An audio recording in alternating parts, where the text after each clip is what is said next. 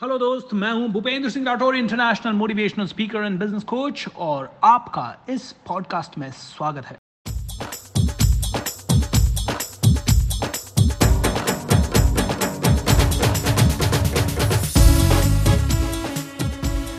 लोग ये मान के जी रहे हैं कि मैं ज़िंदगी में कुछ कर नहीं सकता। अरे, ऐसे कौन सा काम है जो कुछ नहीं कर सकता? मेरे टीचर ने एक बार कहा, मैंने सर को बोला सर मैं स्टेज पे नहीं जाऊँगा, मैं बात नहीं करूँगा। मेरे टीचर ने कहा, भूपेंद्र, ऐसा कौन सा काम है जो दुनिया में किसी भी एक आदमी ने किया है और तू नहीं कर सकता?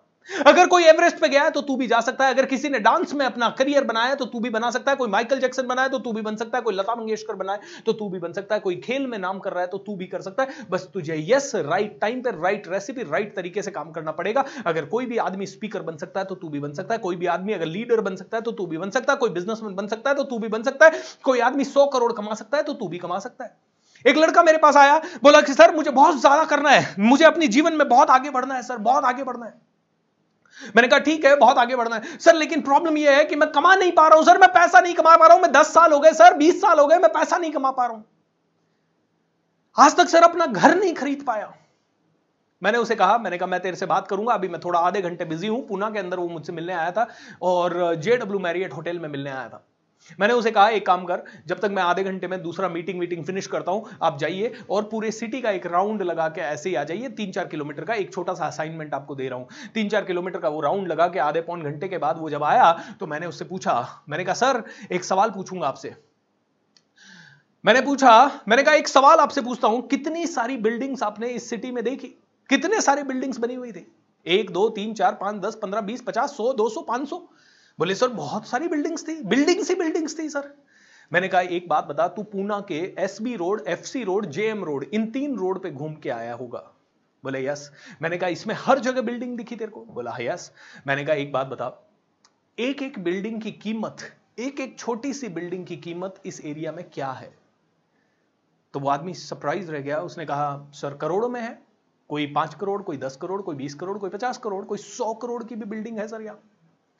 मैंने कहा, एक बात बता, अगर तू सिर्फ़ चार किलोमीटर घूम के आया और इस चार किलोमीटर के दायरे में दो लाख बिल्डिंग्स हैं या दो, एक लाख बिल्डिंग्स है या पचास हज़ार भी बिल्डिंग्स है, इसका मतलब है चार किलोमीटर के दायरे में पचास हज़ार करोड़पति या एक लाख करोड़पति है.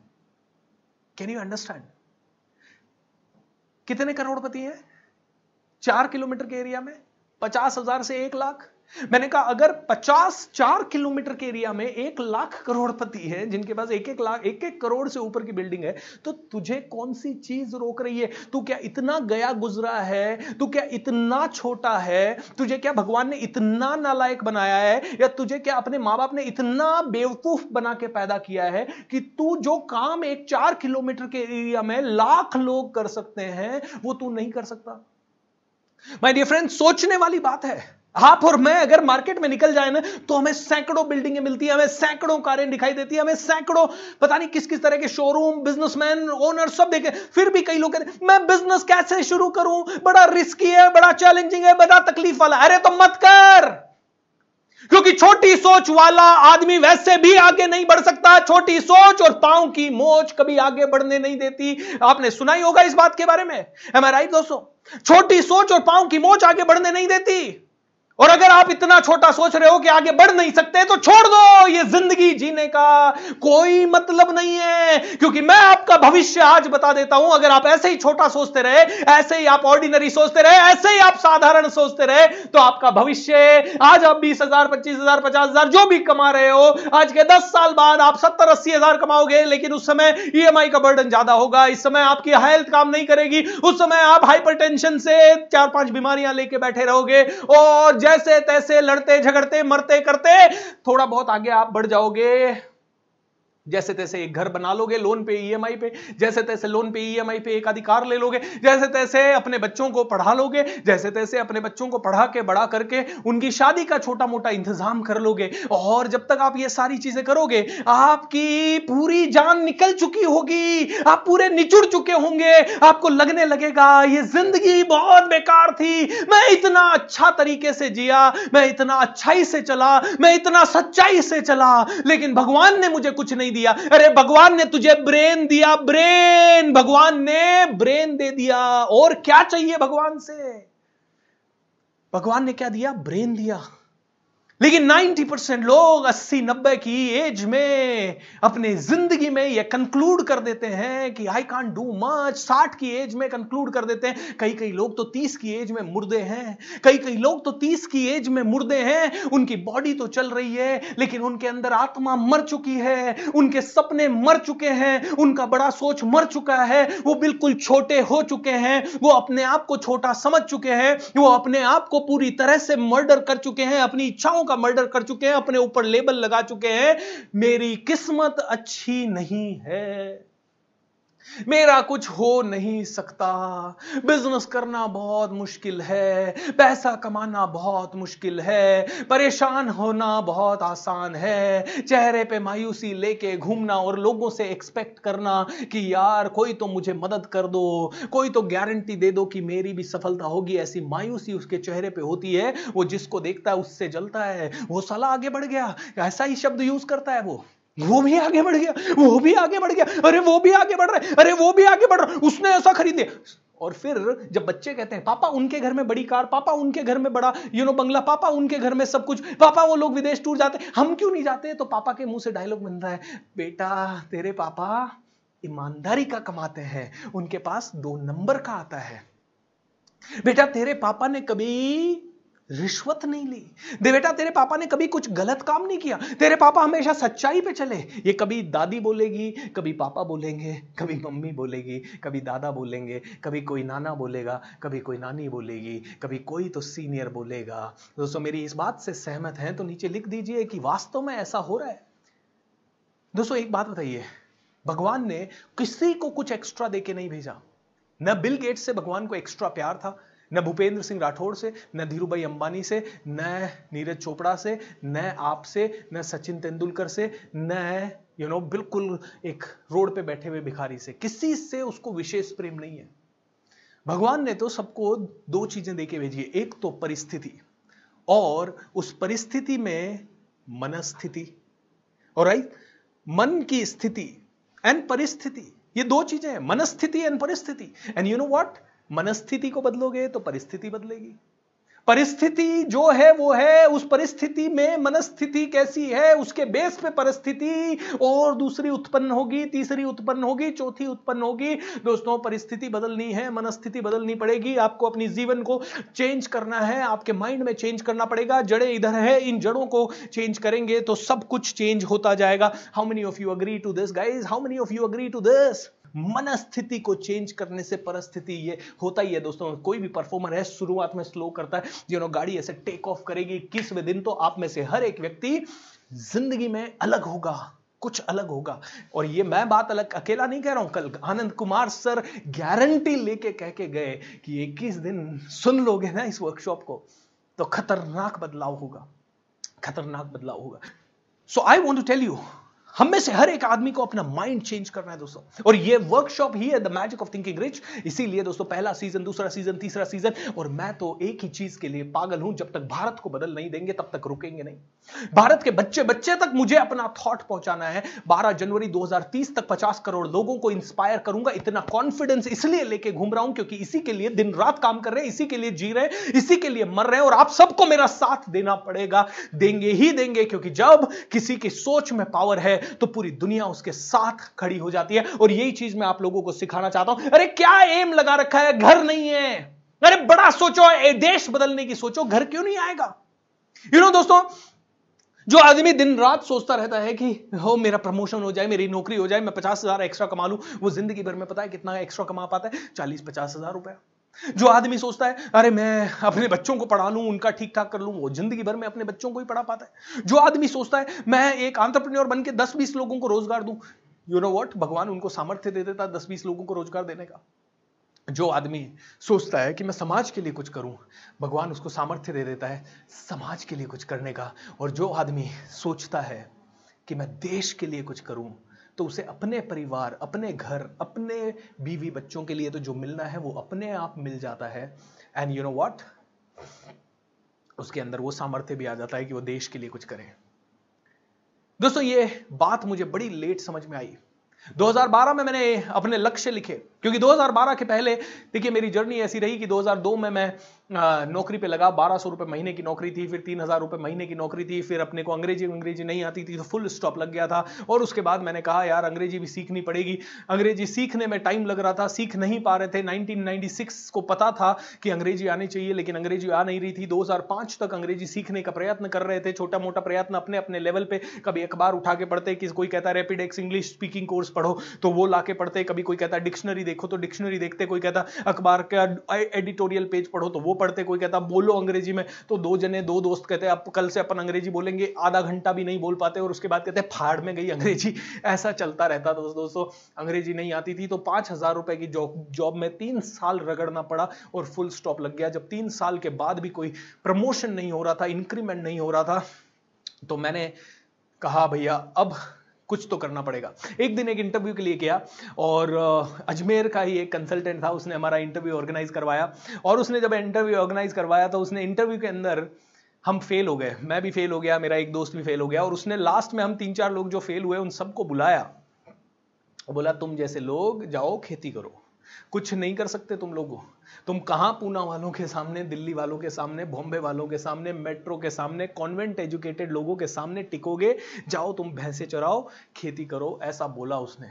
आता माझी सटकली। बहुत बड़ा गुस्सा आने लगा दोस्तों। उस दिन इतना गुस्सा आया कि यार अब तो कुछ करके दिखाना है। एंड दोस्तों भगवान कहता है ना, जब स्टूडेंट रेडी हो जाता है, जब स्टूडेंट रेडी हो जाता है तो टीचर भी सामने आ जाता है। जब स्टूडेंट रेडी हो जाता है टीचर अपने आप सामने आ जाता है। दोस्तों, मेरे पास भी एक अच्छे टीचर उस समय आ गए। मैम ली करके एक टीचर थी, अजमेर की। बड़ी मुश्किल से मुझे वो मिली। एक्चुअली वो कभी भी ट्यूशन लेती नहीं थी। लेकिन उस समय उनके हस्बैंड की डेथ हो गई थी एंड uh, काफ़ी मुसीबत में थी तो उनका समय उनके बच्चे दोनों जॉब uh, करते थे बाहर। तो उन्होंने कहा कि भूपेंद्र मैं एक स्टूडेंट ले सकती हूँ और उस समय मेरा नंबर आया। मैंने उनके साथ एक महीना पढ़ाई की और जब एक महीना पढ़ाई की तो मेरे को बड़ा कॉन्फिडेंस आ गया अंग्रेज़ी के लिए और उसके बाद मैं जयपुर चला गया। जयपुर गया मैंने जॉब से एक महीने की छुट्टी ली एक महीने मेरे को हेमंत अम्बानी सर जयपुर में मिले। उन्होंने अच्छी कोचिंग दी और दो महीने के अंदर अंदर मेरी अंग्रेज़ी इतनी ज़बरदस्त होने लग गई और उसके बाद मैं दो तीन महीना और प्रैक्टिस किया, फिर कन्वर्जेस में मैं लग गया, फिर ग्यारह हज़ार की नौकरी, फिर पंद्रह हज़ार की नौकरी और फिर मैं पूना पहुँच गया सीमेंट टेक इंडिया में साढ़े तीन लाख रुपए सॉरी साढ़े तीन लाख रुपए का पैकेज यस और धीरे धीरे करते करते तीस पैंतीस हज़ार रुपए महीने के आने लगे। दोस्तों, उस समय जब तीस पैंतीस हज़ार रुपए कमा रहा था और 2009 में एक सेशन अटेंड किया, उस समय 2009 में एक सेशन अटेंड किया कि जो इंसान खुद के लिए जीता है उसे उतना ही मिलता है जितना खुद की ज़रूरत के लिए ज़रूरी है जो इंसान अपने बच्चों के लिए जीता है उसे उतना ही मिलता है जितना बच्चों के लिए और परिवार के लिए ज़रूरी है जो इंसान समाज के लिए जीता है उसे समाज के लिए मिलता है जो देश के लिए जीता है उसे देश के लिए और जो दुनिया के लिए जीता है उसे दुनिया के लिए दोस्तों इतना समझ में आ गया उस सेशन से कि आज के बाद मुझे जो करना है दुनिया के लिए करना है उतना समझ में आ गया दोस्तों तभी से ये ट्रेनिंग का फ़ील्ड चालू हुआ। इस ट्रेनिंग के फ़ील्ड में डेफिनेटली हम लोगों ने पैसा भी लिया, ये हमारा प्रोफेशन भी है, इसी से हमारा घर चलता है, इसी से हमारी जो भी सपने हैं छोटे मोटे वो पूरे होते हैं।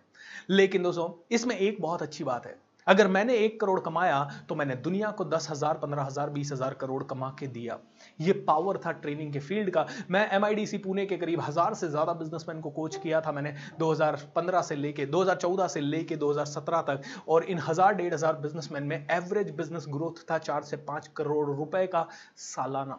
यानी कि पाँच हज़ार से पंद्रह हज़ार रुपए, पंद्रह हज़ार करोड़ का ग्रोथ उस एरिया में आया। आज तक मैंने 30 से 35 लाख लोगों के साथ बात की है ऐसे लाइव या तो अपने लाइव वर्कशॉप में फ़िज़िकल में, या फिर डिजिटल वर्कशॉप्स में। और इन डिजिटल वर्कशॉप्स में इतने लोगों से बात की है, इनमें से कई लोगों के मैसेज आते हैं, सर, आपका वो सेशन दिया था, उसके कारण इतना पैसा हो गया, इतने का, उसके कारण मैंने ये कॉल ले लिया, उसके कारण मैं बिजनेसमैन बन गया। सो दोस्तों, ये प्रोफेशन की पावर है, इसीलिए एक ही फिलॉसफी के बेस पे ये मैजिक ऑफ़ थिंकिंग रिच चल रहा है। और आपको पता ही है वो फिलॉसफी क्या है? When you support the world selflessly, the whole universe, the whole universe supports you endlessly. जब आप पूरी शिद्दत से दुनिया के लिए काम करते हो पूरा ब्रह्मांड आपको सपोर्ट करता है। दोस्तों आज के बाद ये प्रण ले लीजिए मेरे साथ ये कमिट कर दीजिए कि हम में से हर एक व्यक्ति को हम में से हर एक व्यक्ति को एक ज़बरदस्त शिफ्ट लेके आना है। ओके हम लोगों को कल मैंने आपको बोला था, एक शिफ्ट लाना है एंटरटेनमेंट से एजुकेशन की तरफ़। आज मैं आपको दूसरा शिफ्ट लाने को बोल रहा हूँ। देखिए, आप और मैं जिस देश में रह रहे हैं, वहाँ शांति है। आज अगर आप अफ़गानिस्तान में होते, तालिबान हमला कर रहा है would you be happy would you be excited would you be able to live with peace no not at all दोस्तों। आप में से कोई भी वहाँ पे पीस से नहीं रह पाता। थैंक यू सो मच कि हम इस कंट्री में हैं। चाहे हम हिंदू हैं, चाहे हम मुस्लिम हैं, चाहे हम सिख हैं, चाहे हम ईसाई हैं, चाहे हम बौद्ध हैं, चाहे हम जैन हैं, चाहे हम जो भी धर्म के लोग हैं, हम में से हर एक व्यक्ति यहाँ पीसफुली रह रहा है। So we owe to this country दोस्तों। बहुत सारे लोगों ने जान दिए तब जाके। तो I want you to bring one shift from religion religion के नाम पे रिलीजन टू हम में से हर एक आदमी को शिफ्ट करना है अपने आप को। धर्म से हटना है और धर्म से सिर्फ़ एक धर्म को हमें अपनाना है which is called humanity humanity इंसानियती धर्म है यार। क्योंकि जब हॉस्पिटल में जाते हैं और कोई बीमार हो जाता है तो डॉक्टर ये देख के टीका नहीं लगाता, या ये देख के इंजेक्शन नहीं देता कि ये पहले हिंदू है, मुस्लिम है, जैन है, सिख है, कौन है? भाई ये, इसको मैं देखूँगा। अरे, ये तो सिखों का हॉस्पिटल है, यहाँ जैन आ गया, इसको टीका टीका नहीं लगाऊँगा। ऐसा होता है क्या दोस्त? ऐसा होता है क्या अरे, इसको तो खून बिल्कुल नहीं देंगे, इसका एक्सीडेंट हो गया, ये हिंदू है, ये इसका एक्सीडेंट हो गया, इसको खून नहीं देंगे, ये मुस्लिम है, इसका बिल्कुल भी ऑपरेशन नहीं करेंगे। ऐसा थोड़ी होता है यार। जब हमें हमें धर्म के नाम पे हमें लड़वा रहे हैं, सिर्फ़ धर्म के ठेकेदार। सिर्फ़ धर्म के ठेकेदार। दोस्तों, ये पूरा मैजिक ऑफ़ थिंकिंग रिच जब आप धर्म के बारे में सोचते हो, और धर्म क्या? जो आपको सिखा रहे हैं, वो पंडित, पुजारी या मौलवी या जो भी आपके यू नो टॉप है, वो लोग कह रहे हैं, यही धर्म श्रेष्ठ है, यही अरे, वो धर्म नहीं, वो अपनी गद्दी संभाल रहे हैं, क्योंकि अगर आपने उसको श्रेष्ठ नहीं माना तो उनकी गद्दी हिल जाएगी, उनकी राज गद्दी हिल जाएगी। अरे, इतना सा समझ में हमें आना चाहिए and that's why I am saying magic of thinking rich बड़ा नहीं सोचना। जो आदमी बड़ा सोचता होगा तो मेरा धर्म महान। जो आदमी रिच सोचता है, वो सबके बारे में सोचता है ह्यूमैनिटी के बारे में सोचता है। मुझे पता है कि मैं जब ये बात कर रहा हूँ तो सभी को ये बात उस लेवल पे समझ में नहीं आएगी, जिस लेवल पे आनी चाहिए। बट फिर भी आ जाए तो ये शिफ्ट लेके आना है दोस्तों। आज अगर मैं कहूँ, अरे, आप में से कोई, मैं तो हिंदू धर्म का हूँ, कोई मुस्लिम है इस सेशन में मत आओ, कोई जैन है इस सेशन में मत आओ, कोई सिख है इस सेशन में मत आओ, अरे, कोई ईसाई है मत आओ, कोई अमेरिका में जाके है वो मत आओ। अरे यार, मेरा क्या वजूद रह जाएगा फिर? अगर एक टीचर ये भेद करने लग गया कि मैं किसको शिक्षा दूँ तो यू नो सीखने वाला तो फिर भी सीख ही लेगा। मैं आपको एक महाभारत का किस्सा सुनाता हूँ। गुरु द्रोणाचार्य ने शिक्षा देना शुरू किया था पांडवों और कौरवों को। तो वहाँ पे भीड़ में आके, शिक्षा के भवन में आके कर्ण बैठ गया। तो गुरु द्रोणाचार्य सबका परिचय ले रहे थे। तो उससे पूछा, भैया, तू कौन है? राजपुत्र तो नहीं दिख रहा तेरे कपड़ों से तू? कर्ण ने बोला, मैं राजपुत्र नहीं हूँ, मैं सूत पुत्र हूँ। मैं दासी पुत्र हूँ। नहीं नहीं नहीं, तेरे लिए यहाँ बिल्कुल जगह नहीं है। बोलता, मैं सारथी का पुत्र हूँ। मेरे, तेरे लिए यहाँ जगह नहीं है। तो कर्ण बहस करने लगा। बोला, क्या विद्या के लिए कोई ये राजपाठ देख के या कपड़े देख के आप विद्या का दान करोगे? गुरु का तो धर्म विद्या दान करना। आप क्या कपड़े देख के, क्या पता मैं मैं लायक हूँ? जो लायक है उसको विद्या मिलनी चाहिए। गुरु द्रोणाचार्य ने उसको नहीं दी, उसको निकाल दिया बाहर। कर्ण को बड़ा बुरा लगा। लेकिन कर्ण पता है कौन था? जिद्दी था। कर्ण कहता था, भैया, मुझे जो करना है मैं करूँगा। वो चला गया भगवान परशुराम के आश्रम। लेकिन वहाँ पे भी एक ही दिक्कत। परशुराम क्षत्रियों को विद्या नहीं देते थे, परशुराम ब्राह्मणों को देते थे। ये ब्राह्मण भी नहीं था। लेकिन इसने कहा, मुझे तो सीखना है। इसने अपने आप को पूरा ब्राह्मण कैसे बनते हैं, ब्राह्मण बनने का पूरा प्रोसेस इसने सीखा। फिर परशुराम के आश्रम गया। परशुराम भगवान ने उसको शिक्षा दी और उसके बाद वो सीख के अर्जुन के लेवल का धनुर्धर बन के दोस्तों वापस आया। दोस्तों, जिसको सीखना है ना, वो सीख जाएगा। What am I saying is ये रिलीजन से ह्यूमैनिटी का शिफ्ट आपको और मेरे को लाना है। मेरे साथ कमिट कर दो दोस्तों। भारत को एक बनाना है, भारत को पावरफुल बनाना है तो हमें यही करना पड़ेगा, क्योंकि धर्म के ठेकेदार और पॉलिटिक्स के ठेकेदार हमें लड़वाते रहेंगे बार बार लड़वाते रहेंगे, मरवाते रहेंगे। अगर उन्होंने मुस्लिमों को, हिंदुओं के खिलाफ, हिंदुओं को मुस्लिमों के खिलाफ नहीं भड़काया तो उनका वोट बैंक का राजनीति कैसे चलेगा दोस्तों? इतनी तो समझ आपके और मेरे अंदर होनी चाहिए। Let's shift from religion religion to humanity sorry religion religion to humanity हमारा एक ही धर्म होना चाहिए, इंसानियत ह्यूमैनिटी यानी इंसानियत इंसानियत का धर्म अगर हम लोग अपनाएँगे, एक दूसरे का साथ देंगे, एक दूसरे एक से जलिए मत यार जेलसी पता नहीं लोगों ने क्यों मान रखी है। मैं आप लोगों को बताता हूँ, लोग आगे क्यों नहीं बढ़ते? लोग आगे क्यों नहीं बढ़ते? क्योंकि लोगों को मन के रोगों से पीड़ा है, मन के रोगों से घिरे हुए हैं लोग, मन के रोगों से पीड़ित हैं, और मन के रोगों में सबसे पहला रोग है चिंता। लोग चिंतित हैं फ्यूचर के लिए मेरा फ्यूचर कैसा होगा मेरा सब कुछ कैसा होगा। इसके बाद मन का दूसरा रोग है जेलसी जेलसी ओके okay, वो वो आगे कैसे बढ़ रहा है? अब जेलसी ऐसे बोल के तो दिखा नहीं सकते हर जगह। तो कैसे दिखाते हैं? भैया, इसकी टांग खींचो, इसको पहले दूसरों के सामने इसको नीचा दिखाओ, इसकी बात की तारीफ़ मत करो, इसकी बात को सुन रहे हो, ये भले अपना है, लेकिन इसकी बात बिल्कुल मत सुनो, क्योंकि इसकी बात सुन के इसकी तारीफ़ कर दी तो दूसरे इसकी तारीफ़ करने लग जाएँगे, अपने हाथ से सत्ता खिसक जाएगी। जेलसी ये मन का रोग है, चिंता, ये मन का रोग है जेलसी ये मन का रोग है नेगेटिविटी ये मन का रोग है दोस्तों, ये नेगेटिविटी मन का रोग है, ये मन का रोग है छोटी सोच छोटी सोच, यानी कि negative thinking small thinking thinking ये छोटा छोटा, संकीर्ण भावना, ये मेरा बच्चा, ये इसका बच्चा, ये मेरा घर, ये इसका घर, ये मेरा देश, ये इसका देश, ये मेरा धर्म, ये इसका धर्म, ये इसका राज्य, ये मेरा राज्य, इसकी ये भाषा, मेरी ये भाषा, ये काला, ये गोरा, ये लड़की, ये लड़का, ये औरत, ये आदमी, ये बहू, ये बेटी, ये छोटी सोच के कमाल है, ये छोटी सोच के कमाल है। ये तो मेरी बेटी है, इसको ज़्यादा दूँगी, ये मेरी बहू है, इससे काम करवाऊँगी राइट छोटी सोच। और बहू को बहुत बुरा लगता है जब सास उसके अंदर भेदभाव करती है। लेकिन जब ये बहू खुद सास बन जाती है तो खुद वो ही चीज़ वापस से रिपीट करती है। वो ही चीज़ वापस से रिपीट करती है। Can you beat that you know जो आदमी बॉस है तब वो सोच रहा है ये मतलब जब कोई एम्प्लॉय है ये बॉस ऐसा क्यों डिमांड करता है? थोड़े से पैसे ही तो खर्च हो गए थोड़ा सा यही तो प्रॉब्लम हो गया इसको थोड़ा सा ही तो लेट हुआ इसको समझ में नहीं आता मेरा भी घर परिवार है. और जब यही आदमी बॉस बन जाता है ये नलायक एम्प्लॉय टाइम पे क्यों नहीं आते? इनको मैं पैसा देता हूँ। अरे भैया तू समझ तो सही। यू you नो know, मैं तो इतनी कंपनीज़ में जाता हूँ दोस्तों प्रॉब्लम सब लोगों की, पता है क्या है? मन के रोगों का सबसे बड़ा रोग, मन के रोगों का सबसे बड़ा रोग, और सबसे बड़ा रोग है कंप्लेन करना। कंप्लेन करना। आज बहुत गर्मी है, और फिर ठंड हो गई तो आज बहुत ठंड है। अरे, बहुत गर्मी, बहुत ठंड, कभी बारिश आ जाए। बारिश आ गई, थोड़ी सी एक घंटा ज़्यादा हुई, अरे यार, ये तो रुक ही नहीं रही है, पानी पानी है। दोस्तों complain complain complain complain complain complain complain complain complain complain complain complain सुबह उठो तो कंप्लेन आज तो मैं लेट उठा ओ आज तो मेरी थकावट हो रही है ओ आज तो चाय अच्छी नहीं बनी आज तो खाना अच्छा नहीं बना आज तो वो टाइम पे नहीं आया आज तो वो टाइम पे नहीं आया आज तो गाड़ी खराब हो गई आज तो ये कंप्लेन्स दोस्तों हमें आज एक और प्रण लेना है हमें कंप्लेंट फ्री ज़िंदगी जीनी है कौन सी ज़िंदगी जीनी है कंप्लेन फ्री ज़िंदगी जीनी है। कैन वी ऑल कमिट कि आज के बाद कंप्लेन फ्री ज़िंदगी जिएँगे? कम से कम अगले 21 दिन तो ज़्यादा नहीं।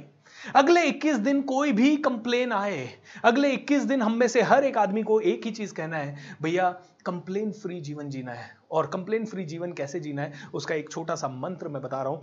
दोस्तों, एक बात बताइए कंप्यूटर में वायरस आया, क्या बोलोगे? कंप्यूटर में वायरस आया, क्या बोलोगे? क्या करोगे? इनफैक्ट सॉरी बोलोगे नहीं, क्या करोगे? कंप्यूटर में वायरस आया तो आप में से हर एक आदमी एंटी वायरस डालेगा इज़ दैट करेक्ट कंप्यूटर में वायरस आया तो आप में से हर एक आदमी एंटी वायरस डालेगा ताकि वायरस क्लीन हो जाए। अब माइंड में ये वायरस आता है नेगेटिविटी का वायरस चिंता का वायरस जेलसी का वायरस दोस्तों, क्या करना है? क्या करना है? इस वायरस को तुरंत पकड़ना है और तुरंत क्लीन करना है। मैं आपको एक घटना बताता हूँ। मान लीजिए दो आदमी थे ओके दो आदमी थे। दोनों के दोनों एक इंटरव्यू के लिए जा रहे थे। दोनों ने सफ़ेद शर्ट पहनी, बढ़िया टाई वाई लगाई, ज़बरदस्त तरीके से तैयार हुए, बहुत मस्त तरीके से। अब देखिए, दोनों के अंदर वायरस तो घुस ही सकता है ओके वायरस को डील करने के लिए पहला थॉट तो मैं आप लोगों को एंटीवायरस में थोड़ी सी देर में देता हूँ, लेकिन उसके लिए पहला thought life is only life is only ten percent दस परसेंट ज़िंदगी वो है जो आपके साथ घटता है ओके okay? एंड नब्बे परसेंट ज़िंदगी वो है जो कि आप उस घटने वाली चीज़ को मीनिंग देते हो। आज हमारे तीन स्तंभों के बारे में बात कर रहा हूँ, उनमें से एक अभी है, लेकिन इसको थोड़ा सा और डिटेल में समझाऊँगा मैं। लेकिन इसको समझ लीजिए life is just ten percent what happens to you and ninety percent how you deal with what happens to you life में दस परसेंट ज़िंदगी वो है जो आपके साथ घट रहा है और नब्बे परसेंट ज़िंदगी वो है जो आप, जो आपके साथ घट रहा है, उसके बारे में क्या सोचते हैं, उसके बाद आप कैसा एक्शन लेते हैं। तो दो लड़के बिल्कुल इंटरव्यू के लिए निकले, सफ़ेद शर्ट वर्ट मेरी तरह पहन के टाई वाई लगा के, बिल्कुल तैयार वैयार होके इंटरव्यू के लिए निकले और जैसे ही वो घर से निकले, एक आदमी घर से निकला, उसके ऊपर कौवे ने बीट कर दी, कौवा ऊपर से उड़ा, कौवे ने उसके शर्ट को गंदा कर दिया वो रोया, चिल्लाया, यार, आज के दिन ही मेरे साथ ये होना था क्या? ये क्यों हो रहा है मेरे साथ ऐसा? वो भगवान, आज ही वो बहुत गालियाँ दी उसने कौवे को, गया घर पे रोता हुआ, मेरी तो किस्मत ही खराब है शर्ट वर्ट खोला, इस चक्कर में, वो गाड़ी में एक दो बार भिड़ गया, उसके चक्कर में उसने ट्रैफ़िक में उसको जाम मिला। ऐसे रास्ते पे उसने गाड़ियाँ डाली, जहाँ खड्डे थे, वो जल्दी पहुँचने के चक्कर में जल्दी पहुँच नहीं पाया। इंटरव्यू में भी फेल हो गया, उसका पूरा दिन और अगला पूरा महीना खराब हो गया। लेकिन दूसरा इंसान, वो भी सफ़ेद शर्ट वर्ट पहन के निकला। सफ़ेद शर्ट पहन के निकला, ऊपर से कौवा उड़ा। कौवे ने बीट करी, उसका शर्ट गंदा हुआ। वो स्माइल किया और उसने एक एंटीवायरस का इस्तेमाल किया। एंटीवायरस है, आज मैं एंटीवायरस दे रहा हूँ, आपको ध्यान रखिएगा। वैसे तो आमिर खान बाबा आपको थ्री इडियट मूवी में दे चुके ऑल इज़ वेल लेकिन मैं आपको दूसरा एंटीवायरस दे रहा हूँ और वो मेरा एंटीवायरस है। आज के बाद कुछ भी बुरा होना तो बोलिए हाउ वंडरफुल क्या बोलना है आपको? हाउ वंडरफुल हाउ वंडरफुल मतलब कितना अच्छा हुआ। Okay okay? आप कहेंगे, सर, कितना अच्छा हुआ? नहीं नहीं हाउ वंडरफुल का मतलब है, और बुरा हो सकता था। तो ये लड़का जो दूसरा वाला है, इसने देखा कौवे ने बीट की, इसने कहा हाउ वंडरफुल हाथी उड़ते नहीं है भगवान. थैंक यू हाउ वंडरफुल हाथी उड़ते नहीं है. Can you imagine what did he say ये इसने अपने आप को पॉजिटिव कैसे किया? अगर हाथी उड़ते रहते तो कौवे ने तो इतना ही गिराया, हाथी कितना गिराता, समझ लीजिए आप. राइट? जितनों को समझ में आ गया, वो हंस सकते हैं। जिनको नहीं समझ में आया, कोई बात नहीं, कल हंस लीजिएगा। कल हंस सकते हैं आप। राइट ऐसा कोई दिक्कत वाली नहीं है। और आप इसी वीडियो को दूसरी बार। हाउ वंडरफुल यार और बुरा हो सकता था। दोस्तों, आप कहीं जा रहे हैं मार्केट में, आपका वॉलेट खटके गिर गया या किसी ने चुरा लिया can you say how wonderful क्योंकि वॉलेट ही चोरी हुआ है, आप भी चोरी हो सकते थे, आपको भी किडनैप किया जा सकता था। हाउ वंडरफुल और राइट ऐसे बात करते करते एकदम से मान लो मेरा माइक थोड़ी सी देर के लिए चला गया। कट कट कट बोलिए। Cut cut cut cut cut cut क्या है वो बाद में समझाते हैं थोड़ी देर बाद। लेकिन ये कट कट कट दूसरा एंटीवायरस है। नेगेटिव थॉट आते ही आप हमेशा बोल सकते हो, कट कट कट। राइट ये दूसरा एंटीवायरस है। नेगेटिव थॉट आया, क्या बोलना है? Cut cut cut. Negative thought आया, क्या बोलना है? Cut cut cut. How wonderful cut cut cut how wonderful cut cut cut अब मैं आपको 10-15 सिचुएशंस देता हूँ। इन 10-15 सिचुएशंस को पूरी तरह से आ, मेरे साथ बताइएगा कि क्या बोलना है आपको। और आई जस्ट इमेजिन कीजिए कि आपने एक कार खरीदी या आपने एक बाइक खरीदी। कार खरीदी मान लीजिए। और आपने कार कहीं पे जाके पार्किंग में लगाई। पार्किंग में लगा के जब वापस आए तो आपने देखा कार पे किसी ने डैश मारा हुआ है। क्या बोलना है? आप कहेंगे, सर, गुस्सा आता है, मेरी नई कार पे कैसे किसी ने डैश मार दिया दोस्त, गुस्सा करके, जो मारना था, जो तो मार मूर के चला गया। अभी गुस्सा करके तुम किसको ब्लड प्रेशर ज़्यादा होने वाला है, ये बताओ मेरे को। गुस्सा करने से किसका डायबिटीज़ ज़्यादा बढ़ने वाला है? गुस्सा करके कौन ज़्यादा परेशान रहने वाला है? यू नो 90 परसेंट लोग क्या करते हैं? मेरी कार को डैश मार गया। फिर कोई ना कोई पूछता है, क्या हुआ? अरे, कार को डैश मार गया। नालायक लोग हैं, इनको समझ में नहीं आता, नई कार है, इनका क्या भरोसा है? इनको क्या पकड़ता है? कोई ऑटो वाला मार गया होगा। उसको 500 गालियाँ अरे, वो ऑटो वाला तो मार मूर के कहीं पेड़ के नीचे पड़ा होगा, आराम से अपने घर वालों के साथ टीवी देख रहा होगा, मस्ती कर रहा होगा, कब अपने दोस्तों के साथ बात कर रहा होगा, फ़ोन पे लगाओ। तुम घर का माहौल खराब कर रहे हो, तुम अगले बीस दिन तक तुमसे कोई भी पूछता है, क्या हुआ? कार को डैश इसकी जगह अब जो हो गया, वो हो गया। इससे बुरा हो सकता था, कार को हल्का डैश हुआ, पूरी की पार ही कार उड़ सकती थी, जिस समय आपकी कार को डैश लगा, पता नहीं कितनी ही कारों का एक्सीडेंट होकर वो पूरी की पूरी खत्म हो चुकी है, दोस्तों। Can we say how wonderful दोस्तों, मान लीजिए आपके एक पैर में चोट लगी, क्या बोलना है? हाउ वंडरफुल दोनों में लग सकती थी, कई लोगों के दोनों पैर पूरी तरह से। और पैर में चोट लगी, ये हमने गलती से बोल दिया तो हमको क्या बोलना है? Cut cut cut. पैर में चोट लगी नहीं है, लेकिन अभी हमने पैर में चोट लगा, ऐसा बोल दिया। तो हमें क्या बोलना है? कट कट कट, क्योंकि ये यूनिवर्स में ऑर्डर चला जाता है, जो शब्द आप बोलते हैं, दोस्तों, बहुत पावरफुल होते हैं। जो शब्द आप बोलते हैं वो बहुत ज़्यादा पावरफुल होते हैं। आप में से कितने लोग मेरे इस बात से सहमत है? कमॉन टेल मी फास्ट कितने लोग मेरी इस बात से सहमत है? दोस्तों अगर आप अग्री हैं तो एक छोटा सा अनाउंसमेंट मैं यहाँ पे करना चाहूँगा आप लोगों के लिए। आ, हर रोज सुबह छह बजे से सात बजे तक इसी यूट्यूब चैनल पे मैं आप लोगों के लिए इसी मैजिक ऑफ़ थिंकिंग रिच के पार्टिसिपेंट्स के लिए फ्री का मेडिटेशन कोर्स भी ले रहा हूँ, क्योंकि कई सारी चीज़ें हैं जो यहाँ नहीं सिखा पाऊँगा, वो सुबह ही सीखनी पड़ेगी, उसके लिए सुबह जल्दी आना पड़ेगा, छह से सात भी आप मेरे इसी यूट्यूब चैनल पे आप कनेक्ट कर सकते हैं। सारी की सारी जानकारी के लिए आप हमेशा एक पेज पे चले जाइए ask B S R dot com slash live तो मैं आप लोगों को बता रहा था कि आपके थॉट्स बहुत पावरफुल है। हाउ वंडरफुल एंटीवायरस है। Can you understand this life में कुछ भी बुरा हुआ, अभी छह सात दिन पहले ऐसा हुआ कि हमने कुछ काम किया और उसमें करीब लाख, डेढ़ लाख रुपए का लॉस हो गया।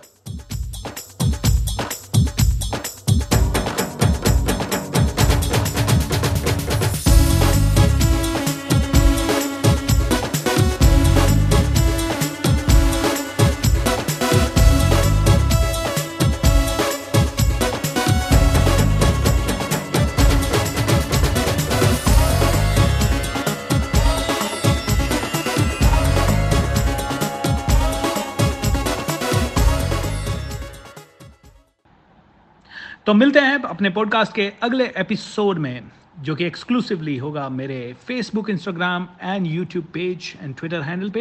एंड हाँ शेयर ज़रूर करिएगा इस मैसेज को, क्योंकि शेयरिंग इज़ केयरिंग हमारे साथ जुड़ने के लिए प्रेमपूर्वक धन्यवाद।